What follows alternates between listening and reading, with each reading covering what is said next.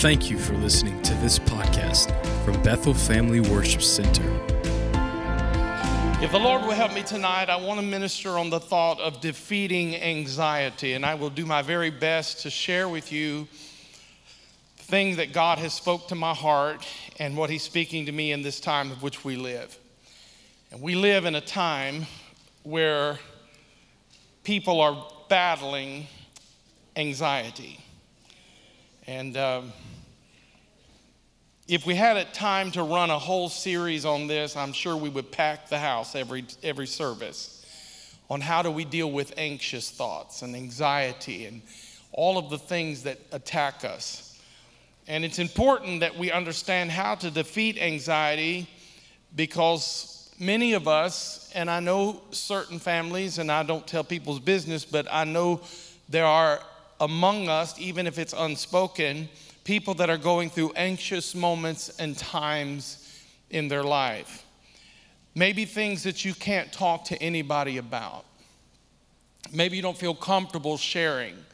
You don't feel like you can confide in anyone. And there you are at work and you're stressed out and you're overwhelmed. You're in your house, you're ready to pull your hair out, and you're just stressed.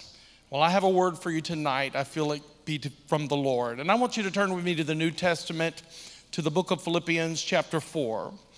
Philippians chapter 4, those of you that are watching online, we say thank you for being with us in attendance online as well. Philippians chapter 4 and verse 6 is the main scripture that I want to read from tonight. Paul's writing to the church in Philippi which is very applicable to you and I tonight about anxiousness and how to get a breakthrough. And Paul said it like this Be careful for nothing, but in everything by prayer and supplication with thanksgiving, let your request be made known unto God. I grew up in a church that used to have unspoken prayer requests. And they'd say, all unspoken by the raising of the hand. And people would raise their hand. And there's nothing wrong with that, except for the fact nowhere does the Bible mention an unspoken request. The Bible said, let your requests be known. Did it say, let gossip be known? It didn't say tell and tattle. Didn't say tattle, let that be known. It just said, let your requests be known unto who? Unto God. And there are times that you don't have the confidence, maybe in those around you, to be able to express your request. And we all know that you have to cry out to God. The psalmist said, I cried out to God and he heard me. And when you cry out to the Lord, he will hear you. And so the Bible teaches us to let our requests be made known unto him. But he said, Be careful for nothing. And then he talked to us about three different ways of which to let those requests and those petitions come. Would you join me in prayer? Father, I thank you for your word. It's already anointed, but we need an anointed ear to hear it. Change us, do a work in us so you can do a work through us. Thank you for what you are allowing us to do in your precious name. And we give you all praise, glory, and honor. And the church would say, Amen and amen. Say this with me defeating anxiety. Say it to your neighbor. Say defeating anxiety. I want to ask you a question as we start into this message and this study tonight out of this passage. What good is it if all of the things you've attained in your life, you can't enjoy any of it because you're worried about losing it? You prayed that somebody would come into your life that loves you, but you can't enjoy the love because you're worried about losing them. And you maybe don't even trust what God has done. And perhaps you have tried to keep everything to yourself. And you don't think that God, who was God enough to give it to you, is God enough to help you keep it. So you find yourself worried. The Bible teaches us that we're to be anxious for nothing, My pastor taught me many years ago to take the word worry out of my vocabulary and replace it with maybe the thought of I'm concerned. It sounds a whole lot more polite, come on, somebody, than to say I'm worried. Mm-hmm. And so we find ourselves in a place where we worry over stuff that God never intended for us to lose sleep over. I'm not going to ask for a show of hands of how many of us have lost sleep over stuff, lost sleep over something we thought was going to happen that never did happen. And I don't know who I'm preaching to or teaching to tonight, but I'm going to keep walking in this path for a little while till we nail it down. The Bible said, Be careful for nothing. Everyone say, Nothing.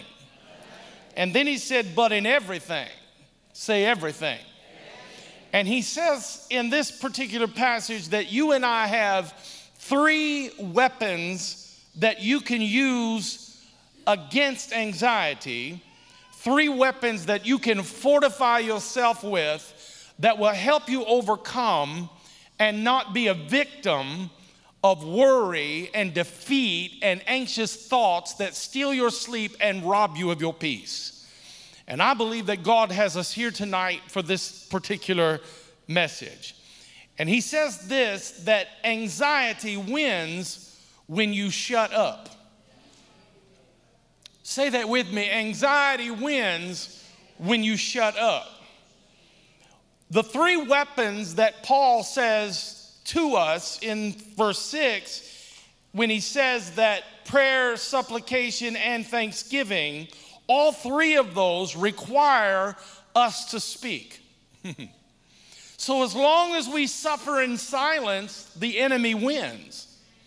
So, I say it's okay to talk, it's okay to voice your concern, it's okay to be able to vent it out in the appropriate place and the appropriate channels. Paul said, I give you three weapons, and all of them require your mouth. Now look over at your neighbor and say, You've been using your mouth a lot lately. this will be a good time to use it as God's weapon. For all of us, he says that everything that he gave us in chapter 4, verse 6 requires your mouth, and for them to materialize, here's the first weapon he gives you. He says, I give you prayer. Everyone say prayer. You get prayer, number one, to fight off the anxiety that attacks your mind and your spirit. I'll give you prayer to not only fight it off with, I'll give you what you stop doing. I will cause you to pray again because maybe you have let up in your prayer life. You're still dancing at church, but you have no prayer life. You dance because the music is good, but you have no prayer life. You dance because you're part of the excitement and the atmosphere, but you got a better praise life than you have of a prayer life. Can I teach tonight? And therefore, because we have more praise than we have prayer, we don't have the peace we desire because we don't pray. Are you hearing me? You dance, but you have no peace. I've seen people shout, run the aisles, and get hooping and hollering and exciting, and I'm thankful for all of that. I enjoy it myself. But you have to land back on something. And one of the things that you have to land back on is the Word of God. Faith cometh by hearing, and hearing of the Word of God. And so when I have the shout, I also need the Word of God to land on. I can't just be one of them Christians that's hooping and shouting and carrying on, but I don't live in peace and I don't live in victory. I have to have I have to be hyped up to feel like I'm even anywhere close to where God wants me to be. Are you hearing me? And so we dance, but we have no peace. We sing songs, but we have no peace. We wave our arms when they tell us to. We're up and down, and we go through spiritual calisthenics but we have lost our prayer life. Let me preach in here a little bit. I'm a little old school, if you will, and I don't mind being labeled old school, not at all. I kind of like it. I'm not afraid when you call me old school. uh, in fact, I would wear it as a badge of honor. to someone to say, well, he, he's old school. I, I was old school when I was young. I was old school when I was in my youth. And, and, and I learned as a young person how to pray. My mom and dad would kneel down at a couch or around the bed before night would we'd go to bed and we would pray and we would pray earnestly. And my mom and dad came up in the baptist church and they were praying people and came on into pentecost and continued that prayer life. And, and sometimes i'd be so tired and yawning and wishing they'd stop praying so i could uh, uh, go to bed because I, I was tired. But there was something about being in the atmosphere of prayer that changed the dynamics of my life and my expectation of God. I began to hear things in the spirit. I began to witness the power of God in our family. I began to see the miracle power of God and the peace that came into our life in our in our home. I learned how to pray from my mom and dad. I learned how to pray from the senior adults, the elder saints that were in our church. I never forget my mom. She wasn't a beautician, but she used to do hair every Thursday or Friday for a lady by the name of Lucille Dobbins. And Sister Dobbins was from the old church, and she wore her hair real high. It's like three stories high. I mean, it was real high. And it's almost like my mom would use this old, if anybody remember Final Net, it was a hairspray that taste you they'd spray it in the house it would get in your mouth. It was so strong and had so much alcohol in it. Come on somebody. And and she would use cans of Aqua Net and and bobby pins and she would get sister dobbins hair set for the weekend.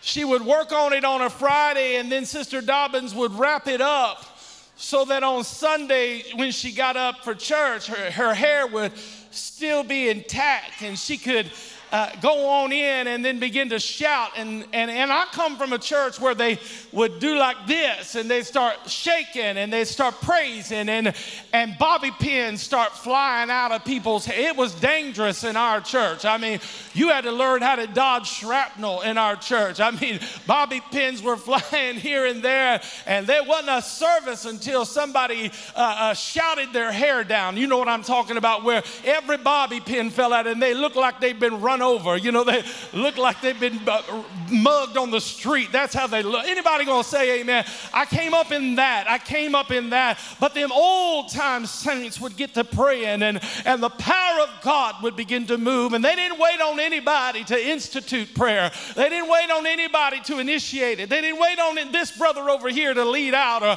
this sister over here to get loud. They just all started praying and their voices began to blend. And that's where I learned to pray. That's how I got in tune and in touch with God and began to hear God move and speak. And they taught me things like plead the blood. And uh, they taught me things like Satan, the blood is against you. Oh, can I just talk a little bit here tonight? And they would say, Satan, the blood is against you. And as a child, I didn't always know what that meant. And they say, I plead the blood. I plead the blood. Uh, somebody would come down to the altar for deliverance and they'd gather around and say, I plead the blood of Jesus. I, I plead the blood of Jesus. And I didn't even really know how to pray, but I start saying it like then I plead the blood of Jesus. I watched a little young lady up here on the front tonight uh, when they were singing uh, Hello, Peace, Hello, Love, Hello, Joy, Hello, Hope. And she had her arms raised and she was going after it and praising God. That's how I was as a young person watching the old time saints. Can I preach tonight to some old time? Can I preach to the young time? Can I preach to the middle time, I want you to understand that we learned how to pray because somebody taught us how to communicate with God. And you don't hear many people today talking about pleading the blood anymore. You don't hear many people using that in their language uh, about the Satan, the blood is against you. We have used, uh, we used to pray in prayer meetings. My God, uh, we used to come for prayer and we would stay in the altar for, for hours and praying. Nobody was preaching, nobody was singing, nobody was playing, everybody was praying. And we'd come to church to pray. And I thought about the scripture in Second Chronicles 7 and 14. If my people, which are called by my name, shall humble themselves and pray and turn and seek my face and turn from their wicked way. He said, Then I will hear from heaven and I will forgive their sin and I will heal their land. If my people, which are called by my name, tell your neighbor, you got to open your mouth. You got to open your mouth and pray. When all hell is breaking loose, open your mouth. When the enemy comes in like a flood, open your mouth. When you wake up with a cold sweat, open up your mouth. I've given you power to defeat anxiety. You got to pray. Say it out loud. I need to pray. I need to pray. I pray when I'm worried. I pray when I'm stressed out. I pray when I'm hypertensive. I pray when I'm nervous. I pray when I'm shaking. I pray when I get the sweats. You pray when you're slapping your dog and kicking your cat. You need to pray. I know it's old school. I know you want me to give you deep revelation so you can enter in with Yahweh, but you just got to pray. Oh, Pastor, I need to see the pastor. You don't need to see the pastor. Pray.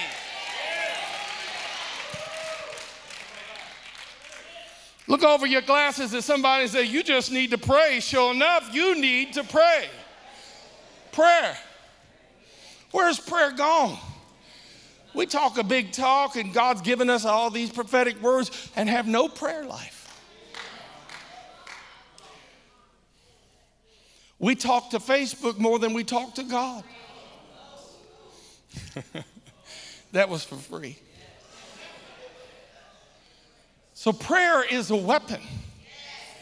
And the old time saints taught us how to pray. The second weapon is supplication.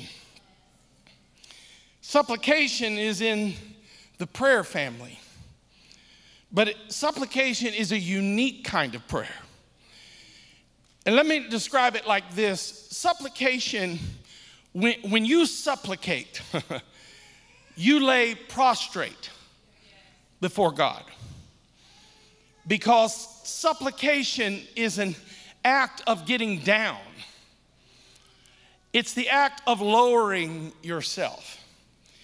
It's the act of prostrating yourself in the presence of God. In other words, when we are in supplication, supplication is an evidence of humility that we are willing to humble ourselves down in the presence of God and supplicate to Him. When you say, God, this is just too much, I got to turn this over to you, God. And you're so broken that you can't get low enough so the prayer of supplication is you get low down and say, God, I'm turning Johnny over to you. I'm turning Susie over to you, God. it's just too big for me. It's just more than I can handle, so I got to turn it over to you. And when you are in supplication mode, that's when you begin to admit your situation and your limitation. Because when I supplicate with God, it's I've reached a place where now I lay me down to sleep, pray the Lord my soul to keep, ain't gonna cut it. Oh, oh no. Uh, God is good, God is great. Pass the plate, that's not gonna cut it. The kind of prayer of supplication is when I realize my own limitation and I have to get down with Him and I'm not smart enough for the situation I'm in. I'm not educated enough to deal with the situation. I'm, I'm out of ideas. I'm out of tricks. I'm out of options. All I can do is supplicate. I'm going to turn it over to a higher power. God, the mortgage is yours. God, the marriage is yours. God, the, the, the place of employment is yours. God, it's too big for me. I'm going to turn it over to you. And so I bow my knee and I humble myself and I lower down and begin to supplicate with Him. In other words, I reach a place where I get rid of my pride. And when you get rid of your pride, you'll get rid of your problem, my God. Because pride is a, is a killer of people. Pride goeth before destruction, and a haughty spirit before a fall.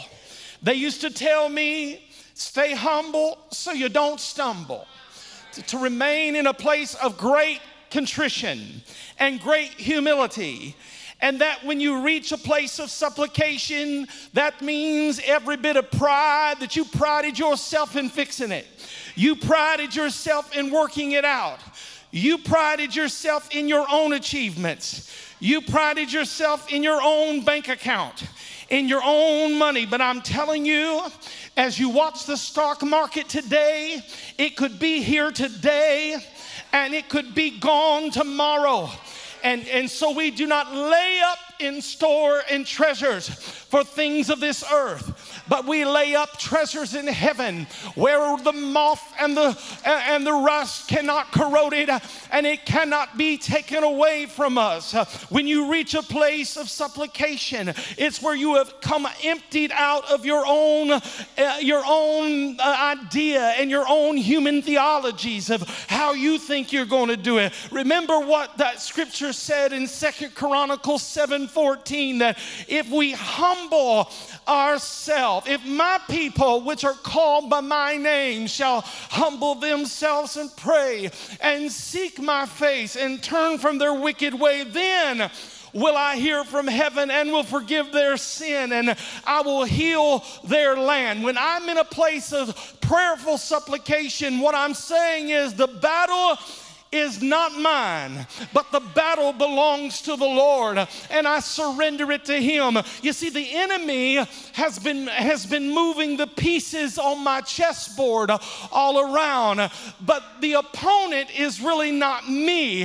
The guy sitting on the other side of the chessboard is actually God that the enemy is trying to play games with. Come on, somebody, because the battle is not mine, the battle belongs to the Lord. And you may move me this way or move me that way, but the battle is not mine, it belongs to God. I have come to a place of supplication in my life that I have said to God, I, I don't know what's going to happen. I may not like what happens, but I put my trust in you. I don't even have to think about the enemy because God has a strategy that He'll turn it for my good and for His glory. I humbled myself to the strategy and the wisdom of God who worketh all things after the counsel of His own will. And if He doesn't get me out of it,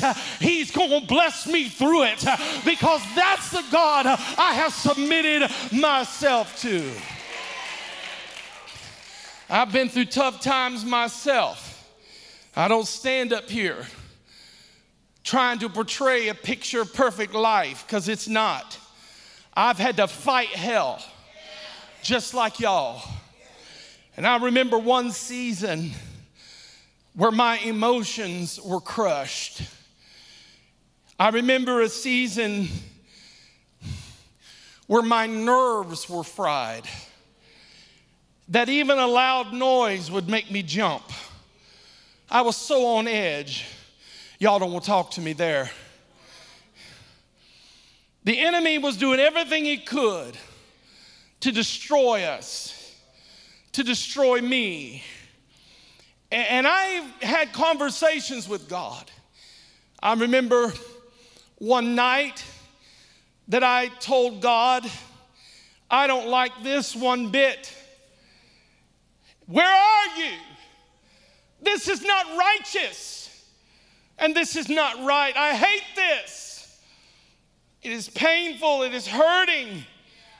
It's horrific, God. Why are you allowing this difficulty in my life? And you may be here tonight and you've never been to that place. But I promise you, at some point in your life, you will come to a place where you will call to God and say, Why, God? I don't understand this. And I remember laying on the floor, Pastor, in my bedroom. and I could not sleep. I slipped out of bed. Miss Pastor Bev was laying next to me, and I could not sleep, and I was restless, and I got down on the floor next to the bed in our bedroom, and I said to God, God, if you have allowed me to go through this, even though this is hard, and, and even though I certainly wouldn't have picked this for myself, then if you have allowed me to go through this, then I know somehow you're going to make a way when there seems to be no way. I had to remind myself that He is for me and not against me, that God can turn it for my good and He can get the glory. Where my real church at tonight? I had to supplicate myself. I had to supplicate. I had to get down low and and I threw myself on the mercy of the court. I threw myself on the mercy of God and said, It's in your hands, God. And one of the things that I learned during that season is you can only pray like that when you know who God is in you, when you know who He is inside of you. You can pray a prayer that says, God, I turn it over to you. I don't understand, Sister Shy. I don't understand why they came like multiples in my life, but I do know that I serve a God who has all power. Let me preach here on a teaching Wednesday and tell you He is in control. And sometimes you just got to get down low and say, God, I got to give it to you.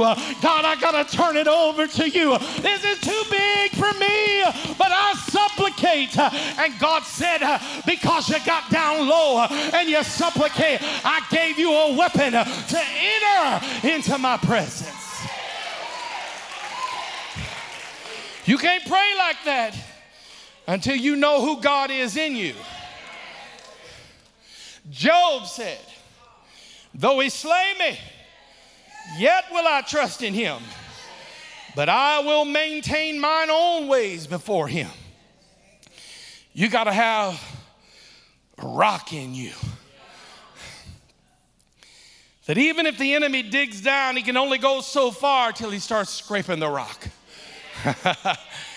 and then when he gets to that place of resistance that says, I don't care what you do, devil, I'm not going to go lower than this the most you will ever be able to do is knock me down to my knees, my God.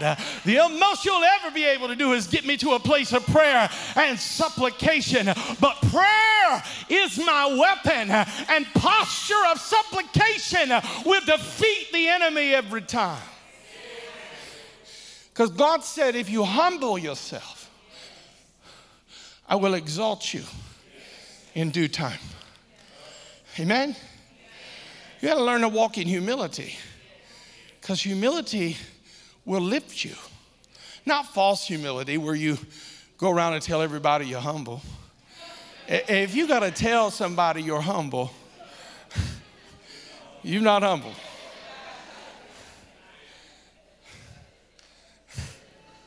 It's like a singing group I heard of. They called themselves the Humble Heirs. The Humble Heirs. You got to call yourself humble? You probably aren't. Because you can develop a false humility that is not the posture of supplication. Hmm, I don't have time to teach on that. The third thing that he said, I want to give you in verse 6 is thankfulness. Say prayer, supplication, and thankfulness. Anytime that terrorist begins to attack you, you start counting your blessings. Start rehearsing all the many things that God did for you. Start remembering and recognizing everything that He's threatening you with.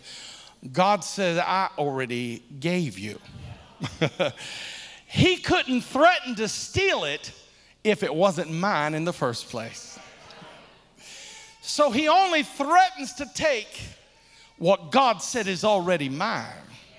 So stand right in the middle of it, of what he's trying to steal, and start thanking God for it.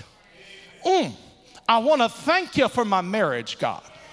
I want to thank you for the I do's, God. I want to thank you for the bliss, God. I want to thank you for the blessing, God. I want to thank you for my house. I want to thank you for my automobile. I want to thank you for my washing machine. I want to thank you for my furnace. Come on, somebody, and start praising God. Uh, I, from what the enemy is trying to steal, I just start thanking God for it in the middle of it. I know it don't look like much. Uh, it may just be two uh, fish and five loaves, but if I lift it up and say thank you, then God has the ability to multiply. Can I get a witness from somebody that has found him to multiply? Put bread on your table table, put food in your cupboard. I have to praise Him in the middle of it. Father, I thank you. Thank Him for the job you don't like. Thank Him for the people who are working on your last nerve. You see, brothers and sisters, your enemy is using people because he's trying to affect your attitude. He wants you to be miserable. He can't stop you from being blessed. I wish I could preach tonight. He, he can't stop you from being blessed. The Bible Bible teaches that he cannot curse what God has blessed. He can't stop you from being blessed. He wants to stop you from enjoying the blessing that God gave you. And so when anxiety attacks, you add prayer, supplication, and thanksgiving. Now that your attitude is right, Russell, and you're not frantic and you're not fearful and you're not stressed out and you're not approaching me in the state of panic, he said, Now we can talk about it.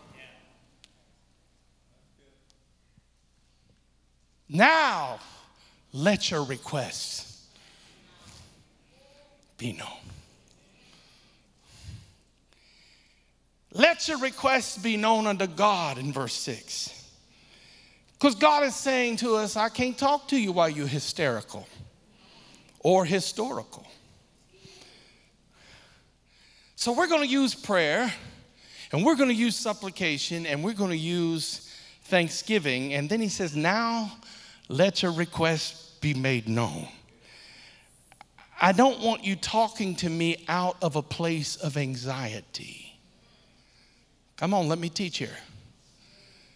God's saying, I don't want you talking to me out of a place of hysteria. I don't want you talking to me out of your moodiness. I don't want you talking to me out of your bitter, bitterness. I don't want you to approach me in a panic like you're about to go down on the Titanic. I want you to come to me with enough confidence that you know that I'm enough.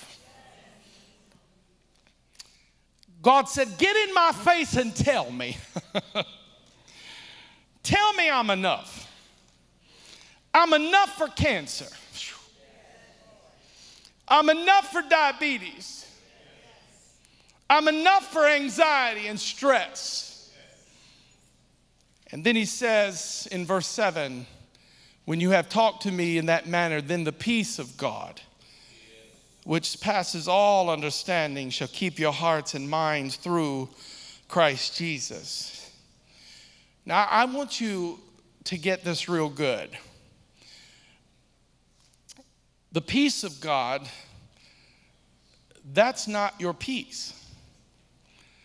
The word peace is not the word we hinge on in this verse, it's the word of.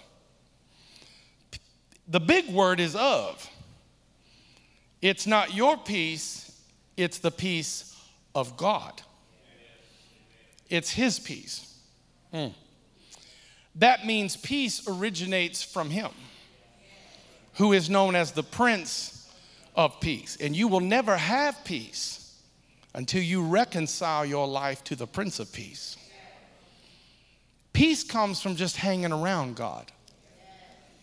You ever been around people that just, I mean, just being around them lifts you up? I want to ride in their car. Because I know if I get in their car, they're going to have gospel music playing. I won't have to be huffing any uh, weed.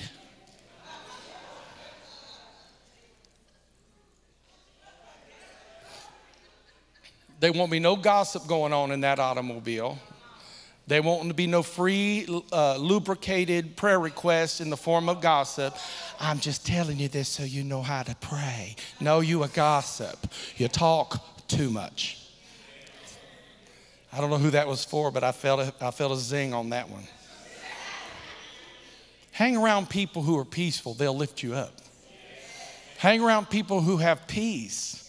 They don't live in gossip. They don't live in contention. They don't walk in drama. I don't want to hear it.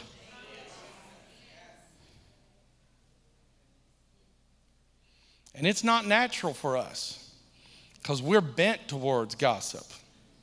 Somebody call you and say, Girl, I got something to tell you. You're like, Lay it on me, string bean. You want to know it all. It's not our, our order to be at peace a lot. It's not even our natural personality. It's not even the way we handle real life. So you have to get the peace of God, not your peace, because you could run out of yours. have you ever run out of your own? But His peace, the peace of God, say, peace of God. I have to have the peace of God because then I can say the world didn't give it to me.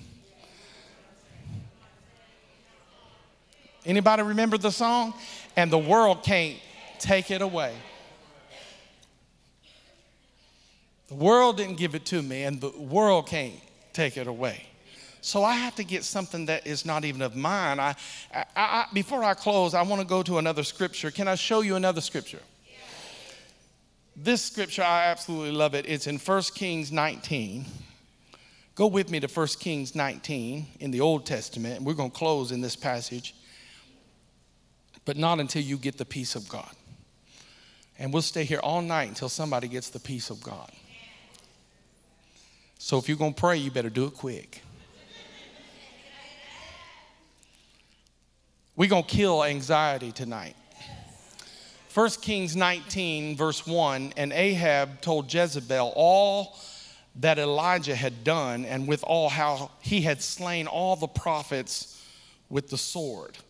Now, stop there for a minute and look at that because Ahab has talked to his wicked, controlling wife Jezebel and told her about Elijah, and Elijah was nowhere around when the conversation took place, but the terrorism doesn't work if you don't hear about it.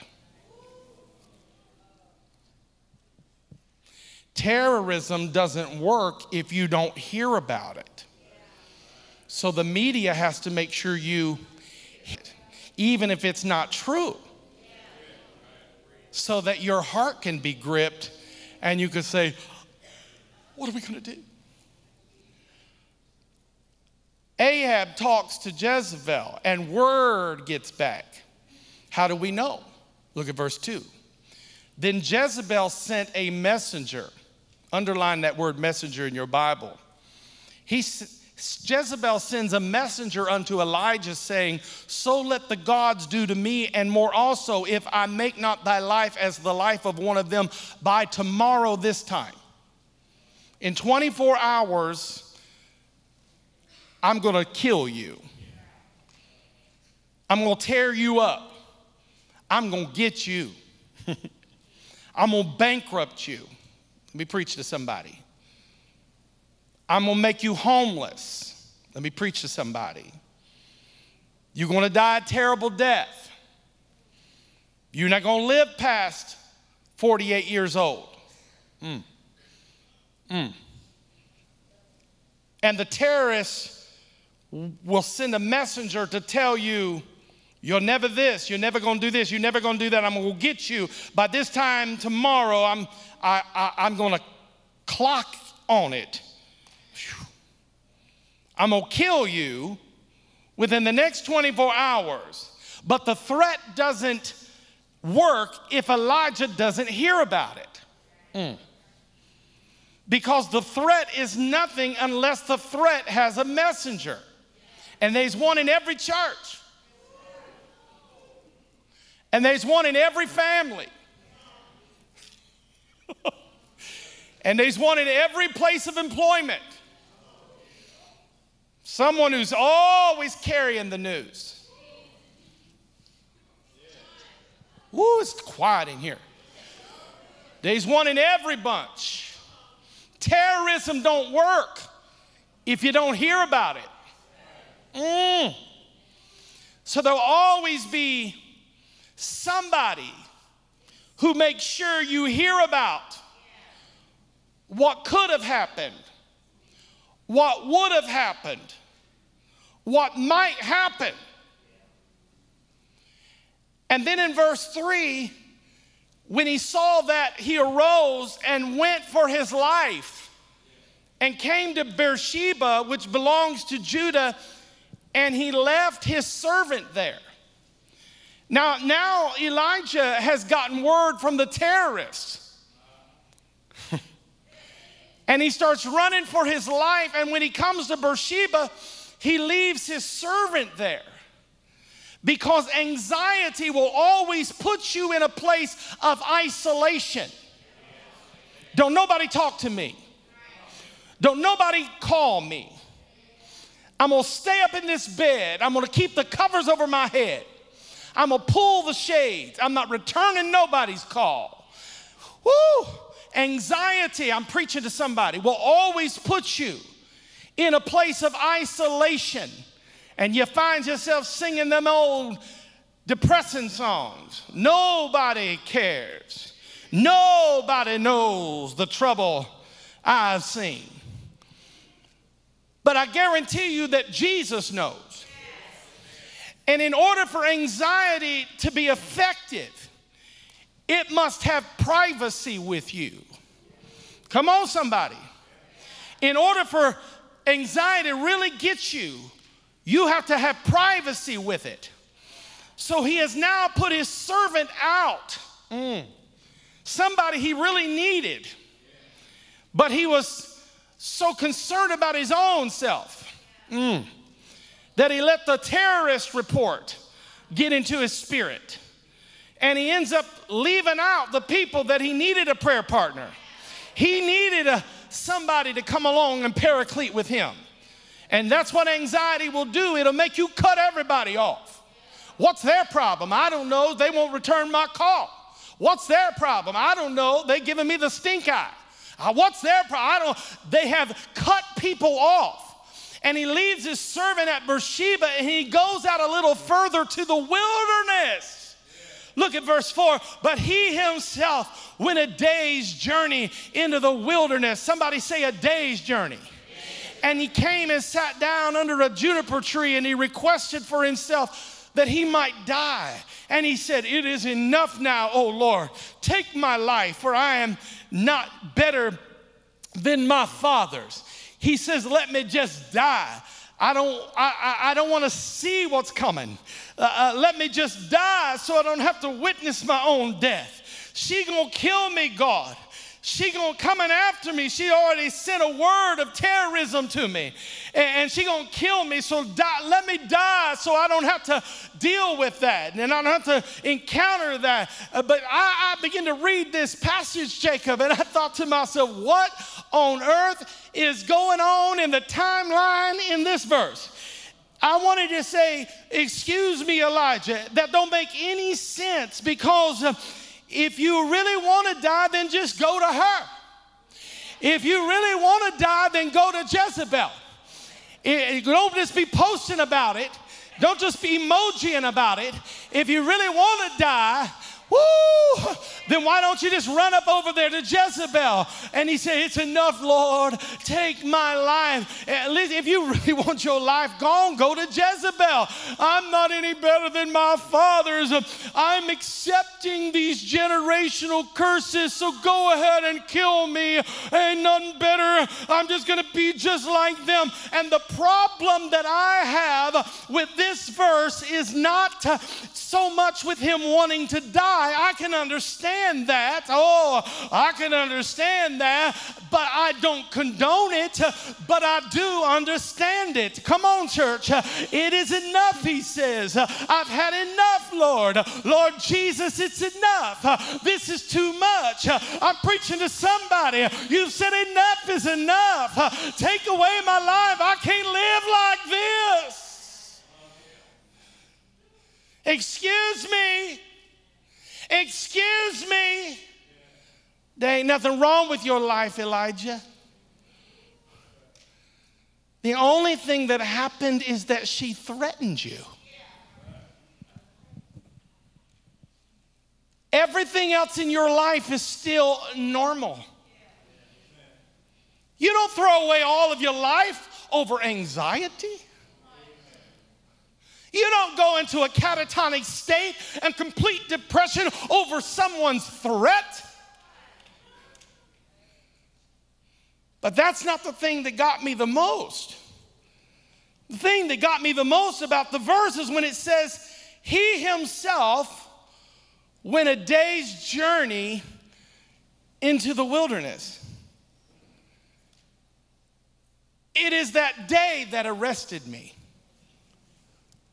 He went a day's journey into the wilderness and said, It's enough. Take my life. Don't do it, Richard.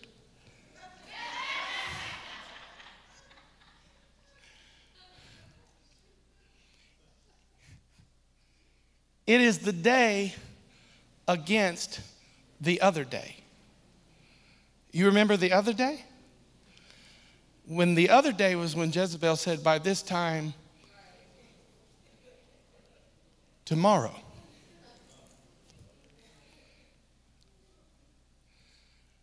By the time he releases this out of his mouth, the clock had already run out on the threat.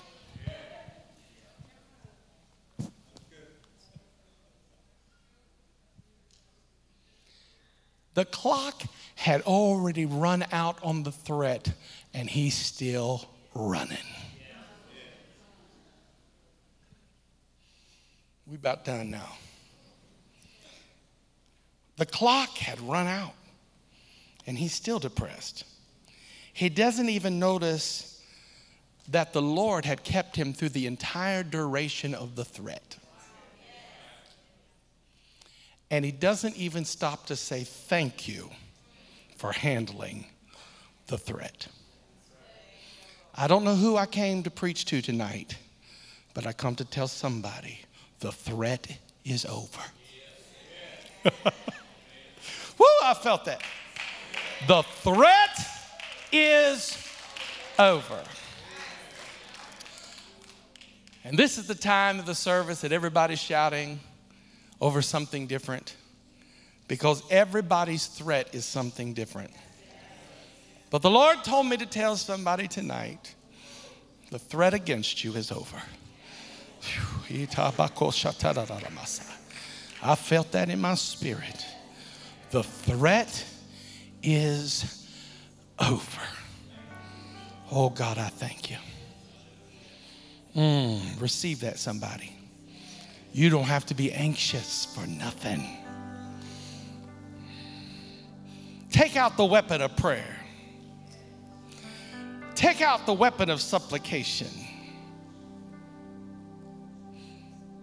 Take out the weapon of thanksgiving and begin to give God praise because the threat is over. Father, there are people here tonight who I know we've all dealt with some level of anxiety in our life, worried about stuff that never did come to pass, fretting over things that could happen because a messenger, some loudmouth, some busybody, some Tammy talks too much. And if your name's Tammy, I'm not against you. I'm not against you.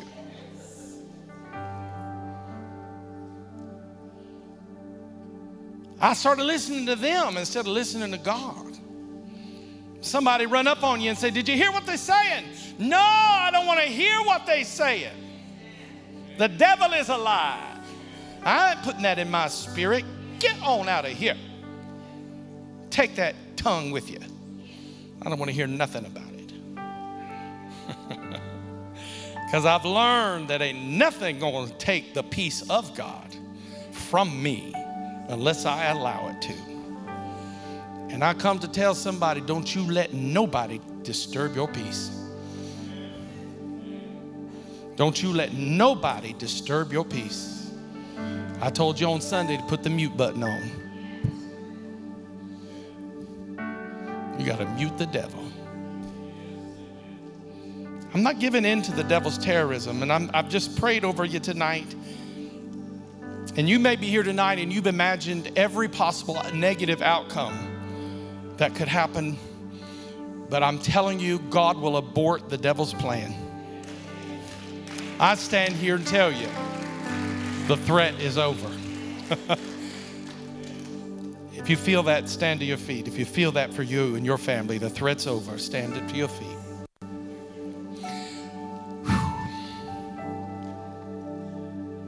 He's to make a way. He's to pull me through. He's to lift me up out of my enemy's reach, y'all. He's to lift me up, yes, He will. Set my feet on a solid rock.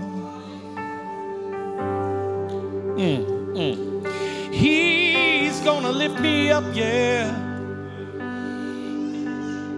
pick me up, turn it all around.